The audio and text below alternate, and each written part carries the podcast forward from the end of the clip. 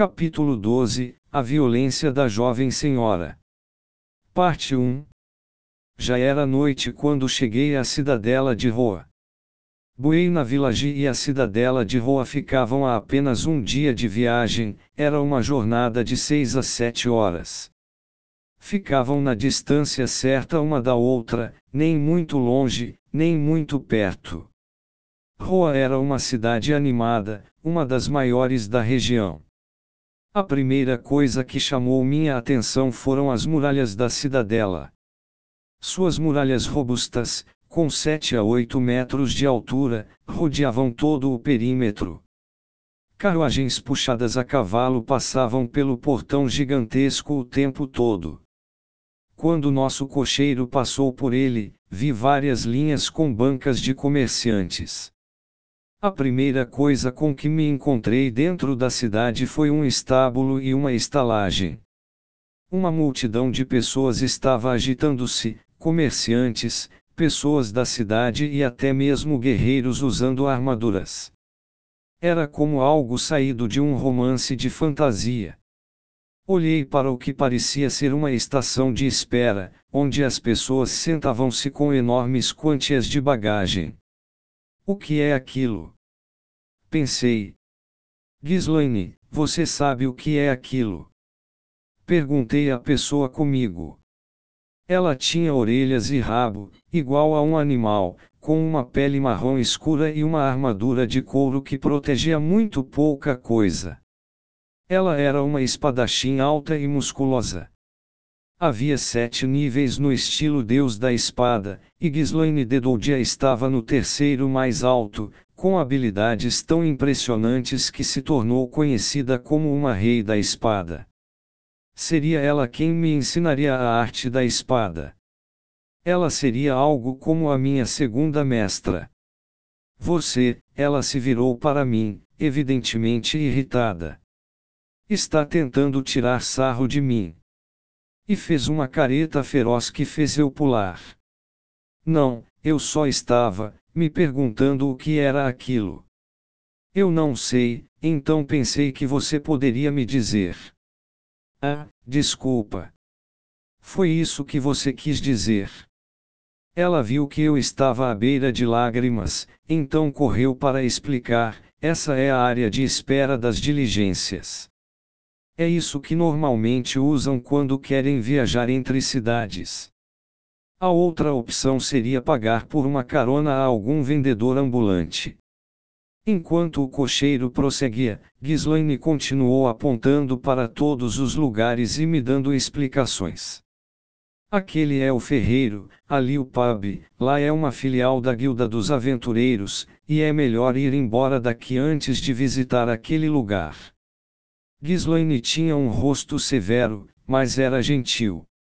A atmosfera mudou quando passamos por uma esquina. Havia longas linhas de lojas destinadas a aventureiros, um ferreiro especializado em armas e outro em armaduras, e mais adiante, linhas de lojas voltadas aos habitantes da cidade. Casas residenciais podiam ser vistas aqui e ali pelas passagens. Se parasse para pensar, invasores teriam que atacar a cidade de fora para dentro. E era óbvio que a cidade tinha uma estrutura voltada para isso, quanto mais avançava, mais evidente ficava, maiores ficavam as casas e mais luxuosas as lojas e mercadorias pareciam. Quanto mais perto ficava do centro, mais rico deveria ser. Um edifício gigantesco estava situado bem no meio da cidade. Essa é a mansão do Lorde Suzerano. Certo, esta é uma cidade fortificada mesmo. Roa era uma cidade antiga e com um passado nobre. 400 anos atrás, tornou-se o último bastião de defesa na guerra contra a raça dos demônios. Por isso, havia um castelo bem no meio da cidadela. Dito isto, apesar de sua grande história de origem, os nobres da capital imperial atualmente haviam como nada mais do que um remanso de aventureiros brutos.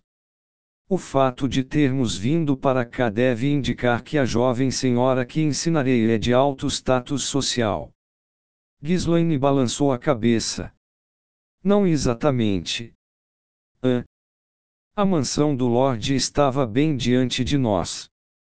Na minha opinião, as únicas pessoas que moravam ali deviam ser de alto nível social. Minha teoria estava errada. Assim que comecei a pensar nisso, o cocheiro acenou para o porteiro da mansão do Lorde. Então, ela deve ser a filha do Lorde. Não? Não é? Não exatamente. Senti como se existisse algum significado oculto por trás de suas palavras. O que poderia ser? A carruagem parou. Quando entramos na mansão, um mordomo nos levou ao que parecia ser um cômodo de recepção. Fomos encaminhados a dois sofás alinhados. Esta seria a minha primeira entrevista. Tinha que manter a calma. Por favor, sente-se ali. Enquanto me sentava no sofá, Ghislaine se afastou silenciosamente e ficou vigiando no canto da sala. Aposto que escolheu aquele lugar para poder examinar o cômodo inteiro, pensei. Na minha vida anterior, teria-a considerado um tipo de nerd do ensino médio que gostava muito de assistir animes. O jovem mestre deve retornar em breve. Por favor, espere aqui até sua chegada. O mordomo colocou o que eu supus ser chá em uma xícara de aparência cara. Então se retirou e ficou de pé na entrada para o cômodo. Tomei um gole da bebida fumegante. Eu não sabia lá muita coisa sobre chás, mas parecia ser do tipo caro. Como o homem não serviu nada para Ghislaine, ficou claro que eu seria o único a receber o tratamento de um convidado. Onde ele está? Uma voz extremamente alta soou do lado de fora do cômodo, acompanhada por passos raivosos e estrondosos. Aqui. As portas foram violentamente abertas, e um homem musculoso e definido entrou no cômodo, ele devia ter lá seus 50 anos. Apesar do branco no meio de seus cabelos escuros, parecia estar no auge de sua vida. Larguei a xícara, Levantei-me e fiz uma profunda reverência. Prazer em conhecê-lo. Meu nome é Rudeus Greirat. E então suas narinas se dilataram. Humph, você não sabe nem se apresentar. Mestre, Lord Rudeus nunca saiu de Buena Village. Ele ainda é jovem, tenho certeza de que ainda não teve a oportunidade para aprender boas maneiras. Você certamente poderia perdoá-lo. Você, cala a boca. E com essa repreensão o mordomo ficou em silêncio na mesma hora. Se este fosse o dono da residência, isso significava que seria o meu empregador, não? Certamente estava com muita raiva. Devia haver algo de que ele sentiu falta em mim. Tentei ser o mais educado possível quando me apresentei, mas a etiqueta dos nobres locais talvez fosse diferente. Humph. Então, acho que Paul sequer achou necessário ensinar boas maneiras ao próprio filho.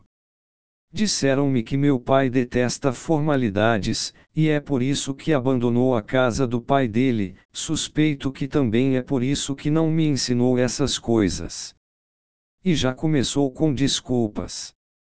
Você é igualzinho a ele. Meu pai realmente dava tantas desculpas. Sim? Só abria a boca para dar desculpas. Se molhasse a cama, dava uma desculpa. Se brigasse, dava outra desculpa. Se matasse aula, mais uma desculpa. E continuou com isso. Até você. Se quisesse aprender boas maneiras, poderia ter feito isso. O único motivo pelo qual não o fez é porque não quis se esforçar. Parte de mim até concordou. Eu estava tão preocupado com magia e aprender a manusear espadas que nunca parei para aprender outras coisas. Talvez tivesse mantido uma mente muito pequena. Minha melhor alternativa seria admitir meu erro. Você está certo. Foi por minha própria falha que não aprendi maneiras mais adequadas. Desculpe-me por isso. Quando abaixei a cabeça, ele bateu o pé com tanta força que o chão chega rangeu. Tanto faz. Reconheço que você fez um valente esforço no lugar de ficar na defensiva graças à sua falta de etiqueta. Vou permitir que fique, eu não tinha certeza do que estava acontecendo, mas pelo menos ele permitiu que eu ficasse. Com isso, o senhor da casa se virou e saiu do cômodo, mantendo os ombros firmes e rígidos. Ele é o Lorde Suzerano da região de Fitoa, Soros Boreas Greirat. Também é o tio do mestre Paul, disse o mordomo. Então ele era o senhor suzerano. Sua intensidade fez eu ficar preocupado com o quão bom ele seria governando. Por outro lado, havia muitos aventureiros por essas partes, então talvez fosse necessária uma personalidade forte para provar-se um lorde suzerano apropriado. Espera. O mordomo disse que ele era um Greirat, meu tio. Em outras palavras, isso significava: então ele é meu tio-avô. Sim? Eu sabia. Então, Paul usou suas conexões com a família, embora continuasse afastado. Nunca sonhei que ele fosse de uma família tão nobre. Evidentemente recebeu uma educação bastante privilegiada. O que está acontecendo, Thomas? Você deixou a porta aberta. Alguém apareceu à porta, um homem magro e franzino, com cabelos castanhos e elegantes. Parece que o pai está de bom humor, aconteceu alguma coisa. Por ele ter chamado o Lorde Suzerano de pai, imaginei que fosse primo de Paul. O mordomo respondeu: Este é o jovem mestre. Perdoe-me. A um momento, o mestre encontrou-se com Lord Rudeus. Parece que ficou satisfeito com ele. Ah! Se é o tipo de pessoa que agrada meu pai, será que foi uma escolha imprudente? Ele se sentou no sofá à minha frente. Ah, claro, eu deveria me apresentar, lembrei. Prazer em conhecê-lo. Meu nome é Rudeus Greirat. Assim como fiz há alguns momentos, inclinei-me profundamente, abaixando a cabeça. Assim, eu sou Philip Boreas Greirat. Os nobres se cumprimentam colocando a mão direita no peito e inclinando a cabeça ligeiramente.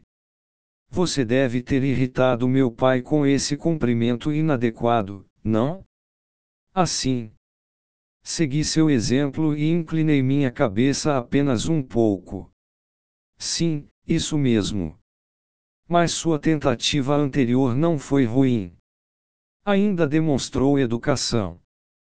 Tenho certeza de que se um trabalhador cumprimentasse meu pai assim, ele ficaria satisfeito. Agora, por favor, sente-se, ele se moveu no sofá fazendo um barulho alto. Segui seu exemplo e me sentei. A entrevista começaria. Que tanto você ouviu? Disseram-me que, se eu passasse cinco anos aqui educando a jovem senhora, receberia dinheiro o bastante para cobrir os custos com os estudos na Universidade de Magia. Isso foi tudo. Sim? Entendo. Ele colocou uma mão no queixo e olhou para a mesa, parecendo perdido em pensamentos. Você gosta de garotas? Não tanto quanto meu pai. Ah, sério? Então você passou. É espera aí, o quê? Isso não foi um pouco rápido demais. No momento, as únicas pessoas de que a garota gosta são Edna, sua professora de etiqueta, e Ghislaine, sua instrutora no caminho da espada. Já demitiu outras cinco pessoas. Entre elas, estava um homem acostumado a lecionar na cidade imperial. Eu entendi o que ele estava sugerindo, não era por alguém ensinar na cidade imperial que a pessoa seria boa nisso. E qual é a relevância que há em eu gostar ou não de garotas? Não tem. É que Paul era o tipo de homem que se esforçava ao máximo possível para conquistar uma garota bonita. Então achei que você seria igual. E então encolheu os ombros. Eu é que deveria estar encolhendo os ombros. Por favor, não me coloque na mesma categoria que meu pai. Serei honesto, não espero muito de você. Imaginei que, já que é filho do Paul, merecia uma chance. Obrigado, isso foi bastante sincero, falei. Mas, como assim, o que quer dizer com não esperar muito de mim? Bem, eu não deveria falar algo do tipo nessa situação, mas, não saberemos até eu tentar. Além disso, eu já podia imaginar o riso zombeteiro de Paul para o caso de eu falhar com o trabalho e ter que encontrar outro emprego. Eu sabia, você ainda é só uma criança, tenho certeza de que diria algo do tipo. Isso não era brincadeira. Eu não aceitaria ser menosprezado por alguém que era tecnicamente mais jovem que eu. Uau! Olha, se após conhecê-la eu achar que terei problemas, posso tentar usar algum dos meus truques. Esta era uma oportunidade ideal para usar um pouco do conhecimento da minha vida anterior. Sabia a maneira perfeita para fazer uma garota mimada e malcriada me ouvir. Um truque, o que quer dizer com isso? Dei uma explicação simples. Vamos usar alguém associado à sua casa para nos sequestrar enquanto eu estiver com a jovem senhora. Depois, usarei minhas habilidades de leitura, escrita e aritmética, além de minha magia, para que possamos fugir e retornar em segurança. Basicamente isso. Philip olhou para mim, totalmente inexpressivo, por algum tempo, mas finalmente compreendeu e balançou a cabeça. Em outras palavras, você quer que ela comece a estudar por vontade própria. Interessante. Mas tem certeza de que isso vai funcionar? Acho que pode funcionar melhor do que fazer igual os adultos e tentar forçá-la. Esse era um enredo normal em animes e mangas, uma criança que odiava estudar que aprendia a importância da educação depois de ser apanhada em algo de que precisasse fugir. Realmente não importava se tudo fosse organizado por sua família, não é? Isso é algo que Paul te ensinou. Como uma das formas de fazer uma garota de apaixonar por você. Não? Meu pai não deve precisar ir tão longe para ser popular com as mulheres. Popular, em. Philip caiu na gargalhada. Certo. Ele sempre foi popular. Não precisava fazer nada e as garotas já se jogavam em sua rede. Cada pessoa que ele me apresentou já foi sua amante. Até a Ghislaine foi. Sim, tenho muita inveja disso. Estou preocupado com a possibilidade de ele colocar as garras até na amiga que deixei para trás, lá em Buena Village. A ansiedade me atacou no momento em que essas palavras partiram de meus lábios. Dentro de cinco anos, Sylvie já teria crescido bastante. Eu odiaria voltar para casa e descobrir que ela havia se tornado parte do harém de meu pai. Não se preocupe, Acredito que Paul só está interessado em mulheres adultas. Enquanto Philip dizia isso, olhou para Ghislaine, no canto do cômodo. Ah! Entendi o que ele quis dizer. Ghislaine evidentemente tinha um corpo bastante desenvolvido. Parando para pensar nisso, Zenith e Lilia também. O que era tão desenvolvido assim? Os seios, é claro. Você não deve ter problemas, serão apenas cinco anos. Ela pode até se desenvolver um pouco, mas duvido que vá ficar tão grande, ainda mais se tiver sangue élfico nas veias. Mesmo Paul não seria tão demoníaco. Eu poderia confiar nessas palavras. Além do mais, como ele sabia que Sylphie tinha sangue élfico. Talvez eu devesse ter assumido que não haveria qualquer segredo sobre o tempo que passei em Buei na Village.